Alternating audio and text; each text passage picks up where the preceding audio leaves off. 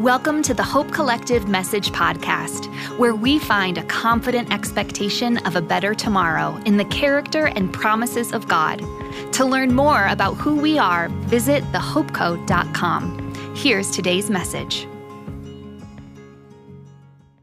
Because there's something alive in you that is responding to the very presence of God. And so we go to 1 John chapter 2. And we're going to start in verse 12 and read through 14. I write to you, dear children, because your sins have been forgiven on account of his name. I write to you, fathers, because you have known him who is from the beginning. I write to you, young men, because you have overcome the evil one. I write to you, dear children, because you have known the Father. I write to you, fathers, because you have known him who is from the beginning.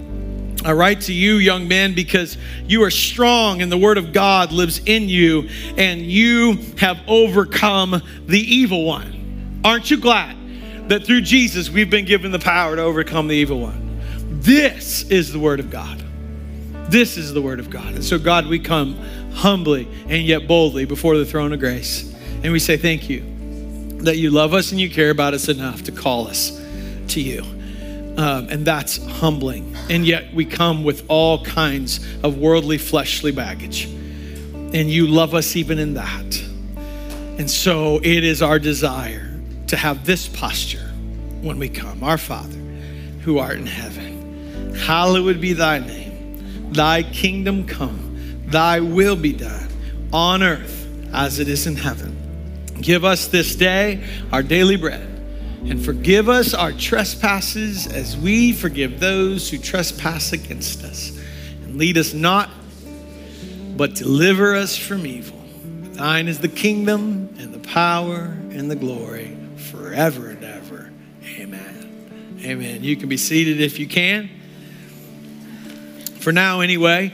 Hey, um, if I could take just a moment um, and and draw your attention to these cards um, that we take time every Sunday to do this. Can I, can I just say that this isn't part of our religious experience that we do this? There's not some book that we read and say, hey, you should do a card on Sunday mornings and have people think about God in their worship. It's not even a really cool creative thing that we came up with as we sat around and thought, what could we do on Sunday to just um, give busy work to people, right? And I'm, I'm, not saying that facetiously. I'm saying these are actually spirit led, God led actions that we believe God has asked us to do because too often we make church about us. That's why. We come in and we think this is about consuming something for myself and my own good and forget that this is about glorifying God for His good. And so when we do this, um, it's good to take the time. I wrote um, this week what is it about God? I just wrote, You're holy. You're just holy. And, and that doesn't, I'm not thinking of that because it benefits me that you're holy, though it does. I'm just acknowledging that you're holy. Thank God God's holy, right? Perfect in every way. Everything we need to live this life, God is that. And He chases us. He is holy. And then I wrote, would you, what would you like to say to God during this time of worship? And I tried to get away from saying this. I didn't want to say this because I think it's what you should say when God's holy, right? And so I, am like, I tried to come up with something creative, and I feel like God just said, Would you just write what came to your mind? Because I might have put it there. And so I wrote, Thank you. Today, God, during my worship, I just want to say thank you which brought a different response in me. Matter of fact, I, every once in a while, Clint and I will exchange, him or yours, we'll exchange them. I just think it's fun to see what else got. Here's what he wrote What is it about God that inspires you? He said, He's holy. So, what would you like to say to God during this time? He said, Thank you. oh, wow. That's happened to us on many occasions, I believe. I think God's wanting to say some things to his people, sometimes corporately. Do you understand what I'm saying? And so as I was sitting there worshiping, I started thinking, you know what? I love that we are a church that understands the holiness of God, which means, hi, Bobby, which means, I mean, it's not like you're going to get away with that, right? Because I'm ADHD. It's like, I see you. Thanks for playing today, too. Really appreciate our worship team, don't you? Um, leading us to the throne. But as I was processing, I thought, I'm so glad that we are a church that is learning how to lament. And, and when we say lament, there's actually a, a book of the Bible, Lamentations, that talks about how we need to lament, that we don't always get it right. Anybody in that camp? We don't always get through life unscathed. We actually are hurt often by people. And so instead of shame and guilt and condemnation, there is a healthy way to respond in trauma and hurt and abuse and pain and rejection and all that. It's to lament, it's to be sad. And it's to, it's, to, it's to mourn and grieve that it's not how God intended it, but it is what it is because it's actually in that space that God will give you, through the power of the Holy Spirit and community, the ability to name the thing that is really going on so that God can bring truth so that praise can happen. See, we can't hold just lament either because if we just become a church of lament, that's depressing. The reason that is because that's never God's intent. God's intent was that we hold both lament and praise. Why praise? Because he's overcome the evil one. He's won the battle. He died and rose for us. Yeah, it may feel like defeat, but if you're a follower of Jesus who is a child of God, then there is a day coming. You've already won. And so we get to walk in victory right now. Right now. And so I can lament, but I can praise. Why? Because right now it's sad and God is doing something, but He's doing something. He's bringing me through the valley of the shadow of death, not so I can live and lament all day long, but so that I can see where God is actually there. And when I see where He is, I praise. Because He's a good guy. I got all that from the card. that, that's the card. Maybe you ought to fill out the card. Right? Take the opportunity. I, I'm, not, I'm not trying to be put guilt on you. I'm saying I think God wants to do something here in our praise. He wants to communicate a message to us. Let's let Him do that. Deal? Good. We're victorious already. And that's a good thing. We're in First John. And if, uh, by the way, next week, don't miss next week. We have a big announcement coming that has to do with how God is using us as a church to give hope. We did this capital campaign where we are committed to bringing in over the next two years over $8 million to see God bring hope. A big piece of that we're going to be talking about next week and announcing this to you of how God is going to begin to do that through this church. I don't want you to miss it. First John. As I ponder First John, here's what I've been thinking a lot. Um, that this is really about understanding how much God loves us. It's really just under, in a really unloving world that bases its love for you on performance, that has conditional love, that seems to find a way to give love when it's convenient and take it away when it's not. That there is this God in heaven that loves you. And when you step into a relationship with Him, you get to experience that love in its fullness. And if you haven't stepped in a relationship with God, He is holding that love for you waiting for the day when you'll respond to the very call He's putting up on your heart that He loves you. And maybe today you just needed to hear that that there's a God who just deeply loves you and sees you and wants to walk with you. And I think John is trying to communicate that message all through First John that there is a God who loves you so much.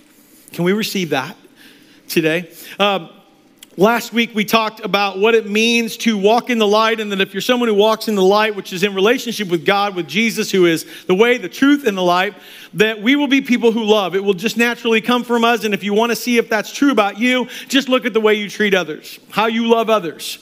Um, is it based on your flesh? Is it based on the world? Is it based on what the enemy of our soul is doing? How do we love? And love often looks like truth.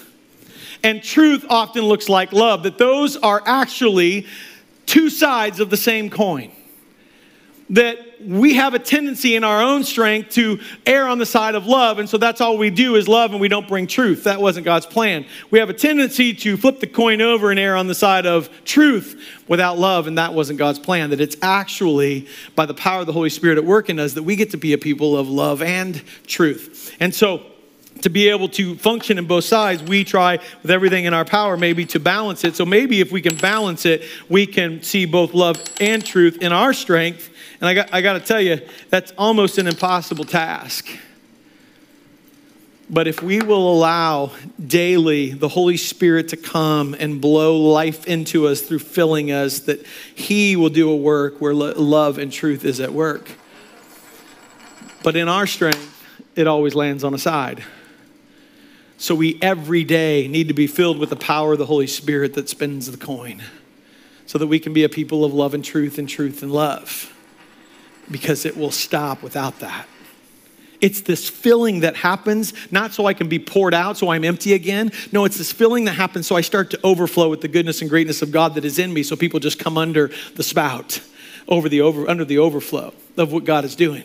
And I think that has a lot to do with what John is about ready to tell us. So 1 John 2, 12 through 14. We just read it. Here's what I'm going to do. Um, I don't do this often. I've actually never done this. I did it first service. It went well. We're going to try it second service, okay? Um, because we are not a consumeristic church that just sits here and wants to listen and let the pastor do all the work, I'm going to ask you to do some of the work. So I'm going to ask you to take out your Bibles, if you will, and turn to 1 John chapter 2, verses 12 through 14. Now, here's the deal. If you don't have a Bible with you, this is a great opportunity to be reminded that we can bring Bibles to church if you want just if you want. But we also have Bibles in the back if you would like a Bible. Or here's what's crazy is they have technology now and you can get the Bible app. So if you don't have the Bible app, this is a really really good time to download the Bible app. It'll go quick. I think our internet's pretty good around here.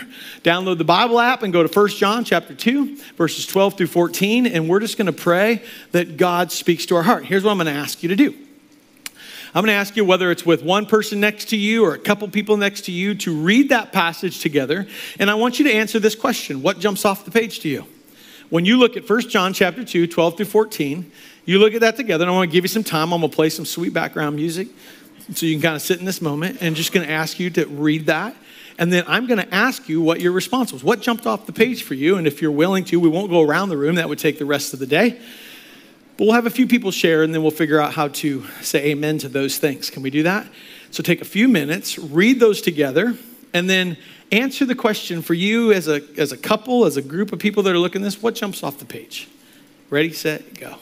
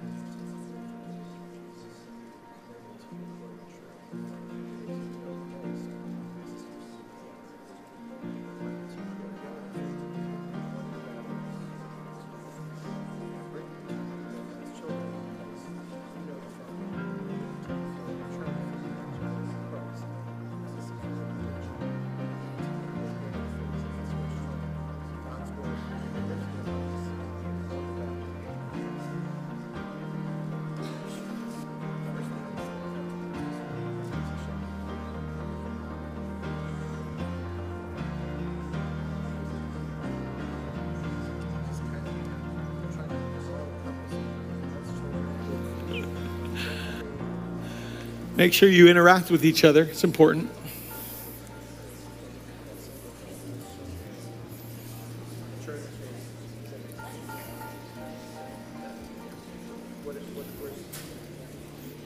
All right, give you about one minute here.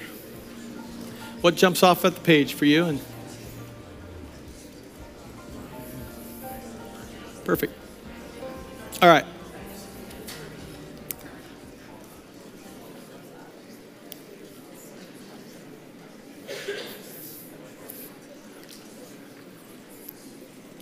All right, here's what we're going to do. Um, I'd like a few of you to share what you came up with. And when somebody shares what they came with, I'll repeat it if they share it so people online can hear what we're, what we're talking about. I'll ask after that, does anybody else, did you conclude that same thing? And you can just raise your hand. That way we kind of get a feel for, for who's processing this similarly. So who would like to go first? What did you get out of that?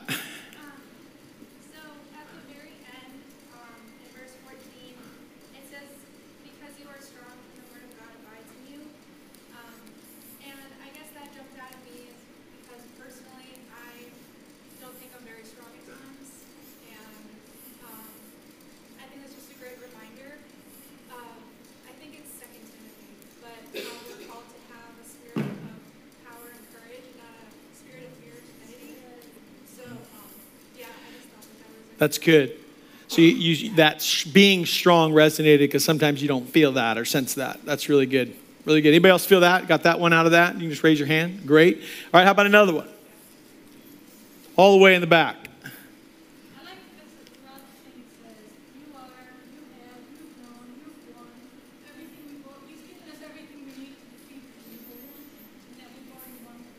Yeah, he's given us everything we need. Absolutely true. Absolutely. Anybody else get that? Yep. All right, what else we got? Clint. Yeah, we went through it. It's the, the amount of times that he mentions father, um, and he, then he specifically mentions children and young men, and obviously for us, we're both fathers. So it, he's not only speaking about fathers, but he's speaking about all of his children, and then God's word lives in your hearts because we were strong. Yeah, that God's word lives in your heart piece. Anybody get that? That just jumped right off. That's really good. And something else. Anybody else? Let's go a few more here. He writes to every generation and he meets them where they're at. at. That's really good. Absolutely true. Absolutely true. Ellie. We win the battle against Satan because we have the word of God in our hearts. Boom. Anybody get that? That was that stood out. I resonated with that. Okay, do one more.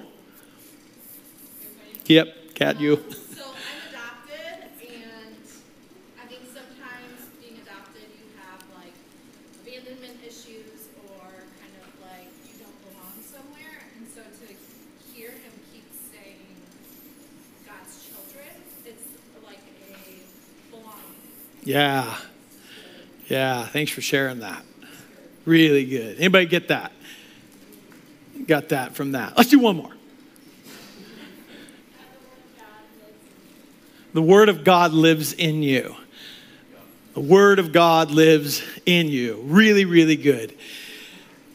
Let me do this. Um, as I was as I was preparing for this, um, there's a lot of times when, as a pastor, you're preparing for a message and you get you get kind of done with it. You go, I think this will be good. I think this will be this will be a great message. Um, I got a golf analogy in here. I feel like people, you got some humor in here. This will be fun. Be, um, I, I just don't have that feeling with this one at all. Starting from the moment I started preparing it to the moment I finished it to standing up here, I said this to the first service. I'm just really, um, and, and here's why I'm saying that, that, that I'm, I'm, and it's don't feel like, wow, you're going to love this. I don't feel that. Um, and here's what I, I don't need you afterwards if you felt it was good to come up and tell me, no, it was good. I actually, I actually don't need that. I used to need that. I don't need that. But what I do think, and the reason I'm telling you that is because a lot of times when this happens for me, it means that there is something God is wanting to say. It means there's probably more on this and in this than I know. And the enemy is at work too. And so we pray against that in Jesus' name, and we pray that God opens up our hearts to hear and see and experience what He wants us to know. Because here's what's true is more often than not, all those things that you named are actually true and very good, and probably by next week we'll get to them and explain it and process it. But there's something in this text that I think we miss, and, and you may have got this and I didn't get to you, but none of us said it that is actually the thing John needs you to get before you understand what he's trying to say in this passage. I actually think that there's a, a, a part of chapter 2, verse 12, that is incredibly important that we get. And here's the problem we'll struggle to get it because it will mean we have to give up some security blankets to get it meaning some worldly and fleshly and things that God never intended us to hold on to, things are going to have to be let go because we've spent too much time trying to achieve a faith that is only received. Too much time trying to modify behavior and missing a king. Too much try- time trying to try and work harder in the activity of Christianity instead of getting alone with Jesus and doing the deeper work of relationship where the transformation happens in the heart. I think we hold on to some security blankets that, that John needs us to let go of, and so he puts something in here that should shake us and rattle us that we miss. I actually think we miss. I've missed, maybe you've missed, and here's what it is 1 John chapter 2, verse 12. I am writing to you, dear children, because your sins have been forgiven on account of his name. I am writing to you, this is the ESV, that was the NIV. I am writing to you, little children, because your sins are forgiven for his namesake. Your sins are forgiven for you. Your sins are forgiven for your name. Your sins are forgiven for your fame. Your sins are forgiven so you can be happy. Your sins are forgiven so that you can be forgiven. Your sins are, is it any of that? It actually has nothing to do with you or me. But we have made it all about us. And this is, the, this is where he needs you to get and land and understand. Your sins are forgiven for his name's sake. Your sins, we're going to unpack this. And it's not a three point sermon where you're going to walk away and say, I've got some to dos. Because we don't need any more to dos. What we need is a relationship with Jesus that's actually real to the point that it transforms our life so that the world's lives will be changed instead of looking at us and seeing us as the enemy. Because we have a poor perspective on why God even forgives. For your, for your sake? No, for His sake. Don't forget, though, that when God looks at you, and I want you to get this, as His child, and this is important, He doesn't see what's wrong with you, but what's missing. As we dive into this, if you are a child of God, if you've stepped into a relationship with Jesus, then you need to understand that you've stepped in from darkness to light, from death to life. That now, when God looks at you, He doesn't see what's wrong with you, though He could. He chooses to see what's missing. Meaning, He looks at your life as His child and He says, Oh my gosh, there are so many things I have for you that you've yet to tap into because you're too busy fishing it out from the world. And I need you to let it go until the Holy Spirit comes in and puts his finger on it, not to condemn you or guilt you or shame you, but to say, hey, you've settled for this, but God has this. And so when I repent, I don't repent back towards the cross because that's what Jesus took care of. I repent toward the resurrection because that's what he's called me to. Are you tracking with me? Meaning, when I fear, I don't ask forgiveness for being fearful. I ask forgiveness because I didn't choose love over fear. I step into resurrection. I step into the instead. God has this for you. God, I'm sorry I'm not living in it when it's so good. Now that's new for us. And that's one of those security blankets that we're going to have to let go of. But don't forget, when God looks at you, he does not see what's wrong with you, but what's missing. The good news of the gospel of Jesus Christ, though, begins with bad news. And I do believe that sometimes for us to understand how good God is, we have to understand who we are without him. You and I are lost without God and that our love, wants, and desires have more to do with this world than Him. And that is the sin of idolatry, and we actually can't fix ourselves. Only God can. And He often does that in community with one another. And so, I have these love wants and desires that are way often because of the way I was raised or because of my choices or because of what's happened to me are deeply rooted in the world and the flesh and the enemy of my soul. And Jesus comes in to begin to redirect our love wants and desires. And until he can or does, it's idolatry. And he's calling us out of it. And that's the joy of being his kids is that he's calling us out of it because to not be his kids is to have to live in it and try to find happiness from it. Are you tracking with me? I hope so. Our thoughts, our actions, and our words are all infected with selfishness, pride, and idolatry. We need forgiveness. We need the cross of Jesus. We need the stone rolled away. We need it. Because even when we step into relationship with Jesus, we have selfishness and pride and idolatry at work in our life. And Jesus is saying, lay those down and let the loved wants and desires shift from things that cannot bring joy, cannot bring happiness, cannot bring anything but pain and destruction. Bring those under and submit them to the, the Lordship of Christ, the will of God. Okay.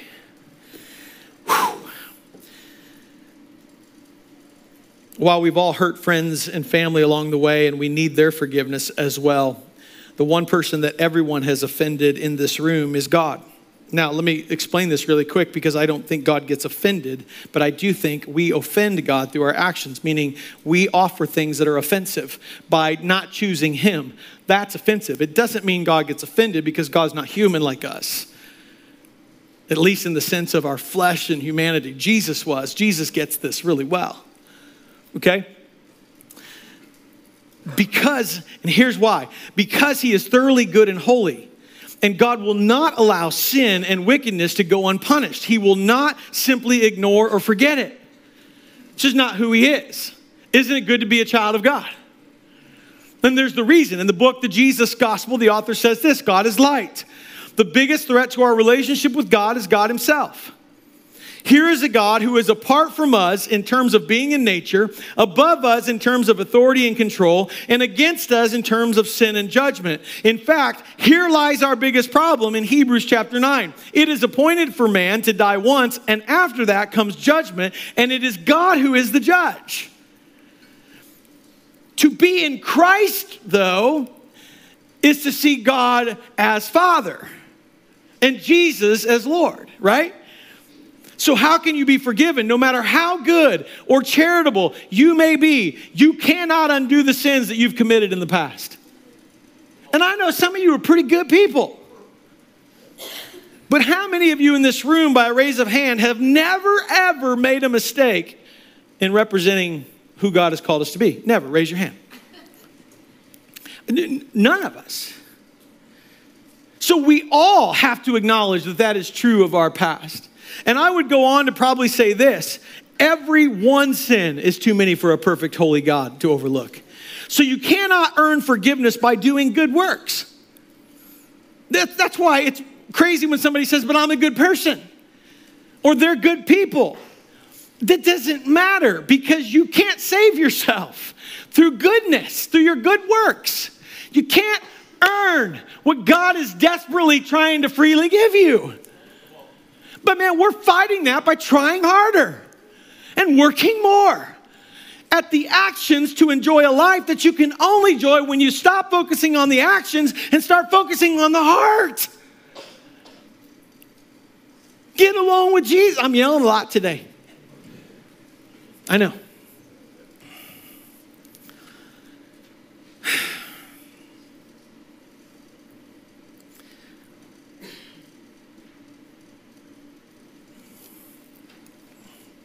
So, what does forgiven for his namesake even mean? Because that's the point, isn't it? That's the one that we read over really fast. The Apostle John is saying that your sins are forgiven you for his, Jesus' namesake. Why? I, I need you to understand that there is, for God, there is a God centeredness for God that is way different than the self centeredness for you. Okay? God centeredness is where God is completely who he says he is and cannot or will not ever contradict himself. And we want God to enjoy and love who he is. God is perfectly confident in who he is. He doesn't need counseling, and therefore, we ought to follow him and feel good about that because there is a God centeredness that we actually need because he is who he says he is and does what he says he's going to do. That should impact our self centeredness. Okay? This is the God centeredness actually transforms us. That's why it's for His sake. I don't struggle with that. I struggle when people want their own fame. I don't struggle with God wanting His fame because He deserves it, because He's God, right? But let's not miss in the midst of this what he's trying to say. Because of the perfectly righteous life that Jesus Christ lived, this God centeredness, if you will, the Apostle John is saying that your sins are forgiven you for his, for Jesus' namesake. The perfectly righteous life that Jesus lived, and because he died on the cross to pay for our sin, you can be forgiven through Christ. He took your sins on himself, and he gave you his perfect record. He gave you that. When you step into relationship with him, you get the righteousness of Jesus. Today and not tomorrow? No, forever.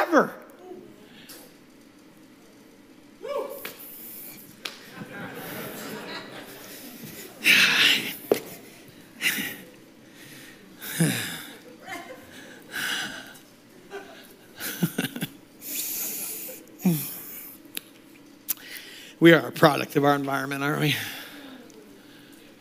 When the things that are precious become familiar, we've lost our passion for them. Oh, gosh. As a, as a, as a son of God, because I have put my faith in Jesus, not by my own work, but Jesus gave me that to give. I get Jesus' righteousness forever. What are you still working on?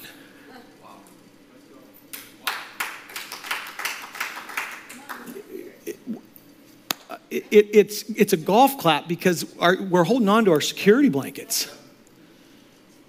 you won't get what he's trying to say to the children and the, and the fathers and the sons un, until you get this.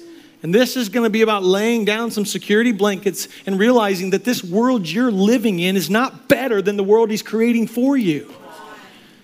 Man, we are addicted to this place. And it's hell in comparison to the good things God has for us. And so when when we hear, oh, yeah, lots of water. the fact that we're forgiven for the sake of Christ is a declaration of the sovereignty of God and salvation. The God is in control of your life if you allow Him to be. He's on a throne. What does this mean? Because of Christ, we can pray with new understanding the prayer of the psalmist For your name's sake, O Lord, pardon my guilt, for it's great. I'm, I'm screwing this up and I'm giving you a bad name. For God's sake, for Jesus' sake, forgive me for your name's sake. I need the world to see Jesus, not me, and they're seeing a whole lot of me.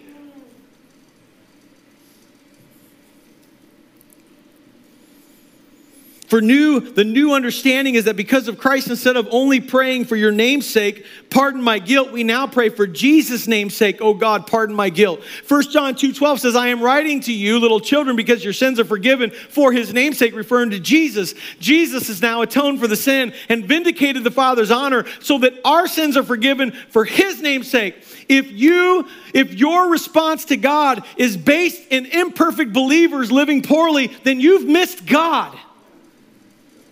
And I hear it all the time that people don't want God and they don't want Christianity and they don't want the church because of how we've lived it. But if you're in the room, that's not an excuse. It's just not because that's not who God is. I'm, I'm sick and tired of hearing about church hurt. It's not even a thing. It's not a thing. I, I don't have Rawsonbridge hurt. That's my neighborhood. You all thought that's weird. I don't either. Right, because we don't name our hurt based on a group. Where does your husband work? CDW, does he have CDW hurt? No. It's people hurt. There is hurt, but it's people hurt. Hurting people hurt people. That's why we're in this space because together we want to become like Jesus. And we can only become like Jesus when we get together. But we cannot blame the very institution that God has set up that the gates of hell will not prevail against.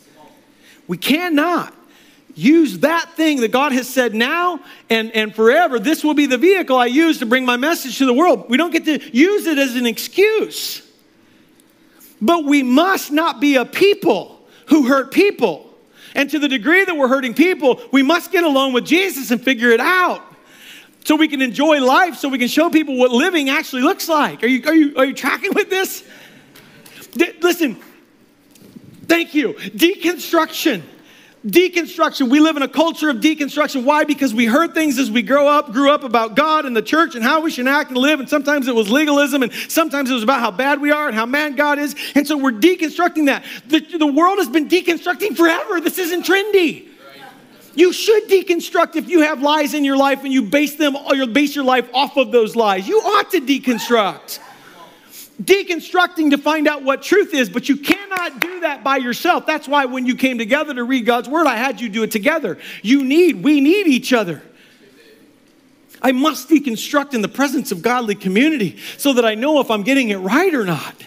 See, the same Holy Spirit that's in me is in you. I don't have to be the only one that looks at the Word of God and says, What jumps out? You can do it too. Why? Because that Spirit is in you. The one who teaches me in these moments is the one who will teach you.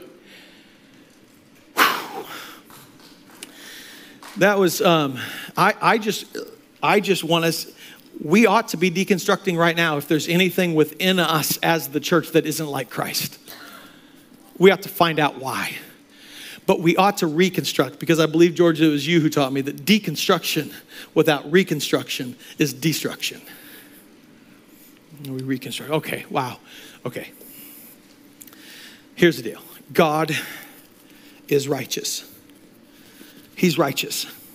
He does not sweep sin under the rug. And if a sinner goes free, someone dies to vindicate the infinite worth of God's glory that the sinner defamed. And that was Jesus.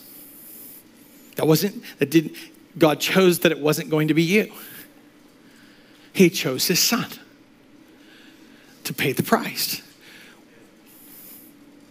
Why do you keep paying it? Because any level of guilt, shame, and condemnation that the enemy of your soul is using that isn't to bring you closer to God but is pulling you away is the devil.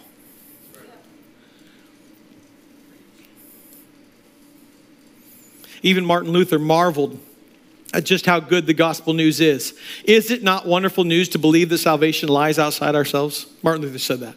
Aren't you glad it does? Paul writes in 2 Timothy 1 9 that God saved us and called us to a holy calling, not because of our works, but because of his own purpose and grace, which he gave us in Christ Jesus before the ages began. The eternal and perfect cause of our salvation is clearly and only the grace of God, which is given us in Jesus Christ. Anyone who is ever forgiven is forgiven for Jesus' name's sake alone. Why? To make you great? To make you feel better? To clear your conscience? No, for His greatness and His alone. So pour on the forgiveness so I can model Jesus, so I can be like Jesus. 1 John 2:13 John affectionately addresses his readers. I am writing to you fathers because you know who him who is from the beginning. I am writing to you young men because you've overcome the evil one. I'm writing to you children because you know the Father. How is it that you are able to know God? And maybe this is a great place to start. It is not because you were smart or wise or humble enough to pursue God yourself. That is not why you know him. And some of us are like, ah, I got pretty strong faith. only because He gave it to you. We are not that smart, that intelligent to come to God on our own. The only reason we have faith is because He gave it to us. The only reason your eyes were opened was because He opened them. The only reason that I'm concerned about the state of my heart is because He put that in you to be concerned. Somebody said to me recently, and I, they're like, Man, I feel so far from God. I'm like, Yeah. They're like, What? I'm like, yeah.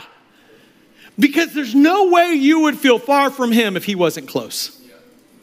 You wouldn't care.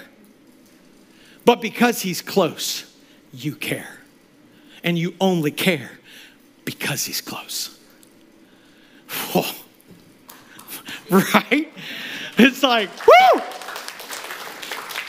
ah, falling in love with Jesus all over again. In fact, can any Christian believer ever pretend to be the one who sought out God, who initiated faith on your own? No. Even C.S. Lewis, who carefully weighed the intellectual evidence for Christianity before converting to, from atheism, described his conversion as the result of, you ready for this? The steady, unrelenting approach of him who I so earnestly desired not to meet. You're sitting in this room and you're saying, I'm not going to go after God and the church, and the, for whatever reason, you're here and God is going to relentlessly pursue you. So I would just give up now and give your life to Jesus because it's a thrill, it's a ride. If you know God and His Son Jesus Christ today, it is because your sins are forgiven you for His namesake. And so, because of that, I am now His mouthpiece and if my intentions and my motives are about me, then I will be a horrible mouthpiece and I will defame his name, not make it great. And I am done. I don't want to defame his name. He's done too much good for me. He has blessed me way too much to be the one that is the reason people walk away and blame an organization. I don't want to be that. We are his mouthpiece. John later in this uh, epistle insists in this is love, not that we have loved God, but that he loved us and sent his son to be the propitiation for our sins, the replacement for our sins. We love because he first loved us. We don't get to take credit for that. The love you have for Jesus Christ is a direct result of the work of Jesus Christ on your behalf at the request of an amazing Father who loves us. Earlier, John recorded Jesus' words in this gospel You did not choose me, but I chose you and appointed you that you would go and bear fruit and that your fruit should abide. It is always and only through the choosing, ordaining, fruit producing, sovereign work of God that we come to love and worship and believe in the Son, Jesus Christ. Only through God that that happens. Caleb, that's what brought you to God. Jesus. And so he gets the credit, doesn't he? Do you understand the freedom this gives us? And I'm closing with this. While it may be unsettling at first to hear that your salvation does not rely upon any foreseen faith or great strength or amazing wisdom or works on your part, ultimately is incredibly freeing. Why? Because truth is free. But hear me. Here's why. The access we have to God through Jesus is based entirely on his goodness, not yours. Entirely on his goodness. It doesn't mean he's not going to bring goodness out of you. So, for this reason, you can always pray to God, come boldly to God when you're clinging to the perfect and sufficient work of Jesus on your behalf. Man, I had a week and it was tough and I didn't get it all right, but I can boldly come to God in that space. I can come before the throne of grace. Why? Because of Jesus. I get to come as I am. And what do I get back? I get love and transformation and change and forgiveness and all those things that I desperately need. And so do you. It doesn't matter how you may have fallen this week or how little you may feel you deserve God's notice, He still sees you. The notice and forgiveness you receive are on Christ's behalf, not yours. So stop trying to own God's madness at you and His goodness towards you. It isn't about you, it never was. It was about Jesus and His fame and His glory in this world. He said, If I be lifted up, I will draw all men to me, not you. Man, that takes pressure off too. I'm getting more and more excited about being a follower of Jesus this morning. I don't know about you. Whew.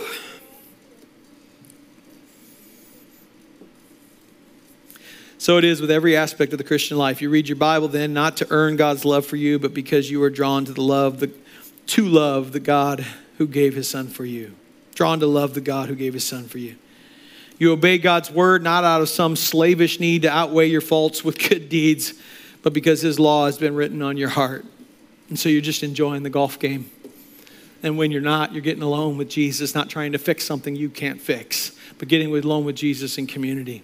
As John writes in his first epistle to the saints, he describes them as those who know God, are strong, have the word of God dwelling in them, and have overcome the wicked one. Is that us? I think as we read that and we shared that, someone was going, Man, I wish I was strong. Man, I wish I knew him like they knew him. Man, I wish this was true about me. Man, I wish I was, and, and, and stop it. Knock it off. You're, you're ascribing something to them that they don't own either. This is, this is freeing. But this description of God's people that I just read, that we just read, that we just processed, is not because they're so faithful and powerful in themselves. It is because their sins have been forgiven for the sake of Jesus' name. That's what's going on. Every admonition to obedience, then, is ultimately an admonition not to greater independence and strength. Look at me, look what I can do. I don't need God so much. Mm-mm.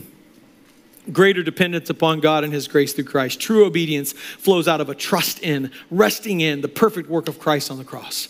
That's where obedience comes from. Not because I'm trying to achieve something I never could have achieved in the first place, because I simply receive it. God's commands are not an admonition to work harder, but to trust more. Not to live better, but to rest in Christ more.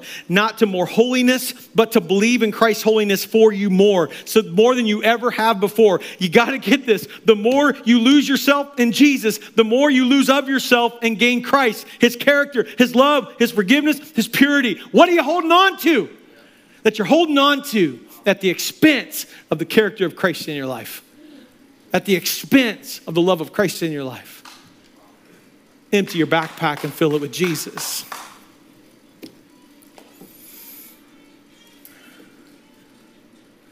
The more you lose yourself in Christ, the more you lose yourself in gain of Christ. So John says, I write to you, children, John explains in 1 212, not primarily because you have been strong or overcome wickedness, but because your sins are forgiven for Christ's sake. And that forgiveness, that grace has led to overcoming strength in your life. My sins were innumerable, and I was without hope, facing an eternity of God's wrath. There was nothing in my hand I could bring to impress, impress the Creator. My only hope was the blood of the cross, and when I humbled myself before my Lord, the gift of his forgiveness became mine, but it was never about me. It was all for his name's sake anyway.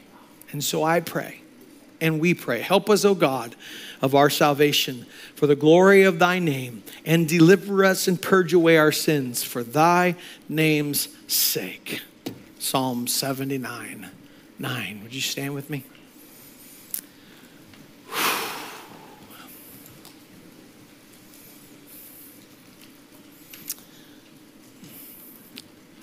As we close, I'm going to ask you to do something for me today, tomorrow, maybe today, tomorrow, Tuesday, Wednesday, Thursday, Friday, Saturday, Sunday. Maybe do that. Just open 1 Peter chapter 1 and read Peeper, Peeper. you can read that. You can do that. Peter, talk about hope. Because for Peter, for you to understand holiness, you have to understand hope. But for you to understand hope and me to understand hope, we have to let go of the blankets the securities that we've held on to because we don't have hope, but we want to control. Whatever that may look like to do that. Now my phone's ringing. Whatever we have to do. See, because when something causes anxiety in me, in me, I want to control and hold on to that. But when I have hope, that anxiety no longer comes because I know God has it. So, as God's kids, He has you. And that hope gives me a desire for His holiness because He's promised to transform me from the inside out. Not if I focus on my behavior, but if I focus on my relationship with Jesus. May we stop trying harder. May we stop working more.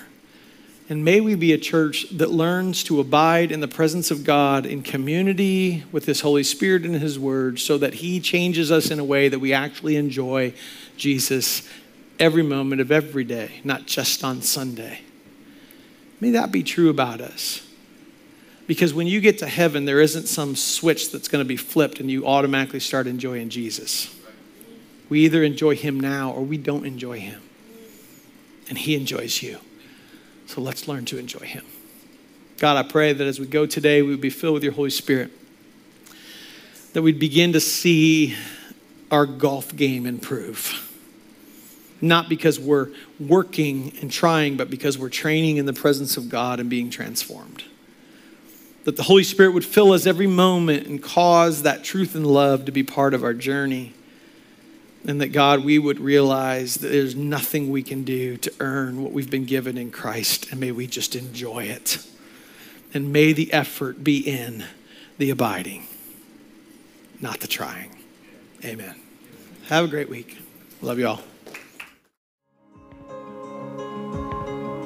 Thanks for spending time with the Hope Collective. If you appreciated this message, we hope you'll subscribe to the podcast or share it with a friend. You can also leave a rating or review, which will help other listeners find us online.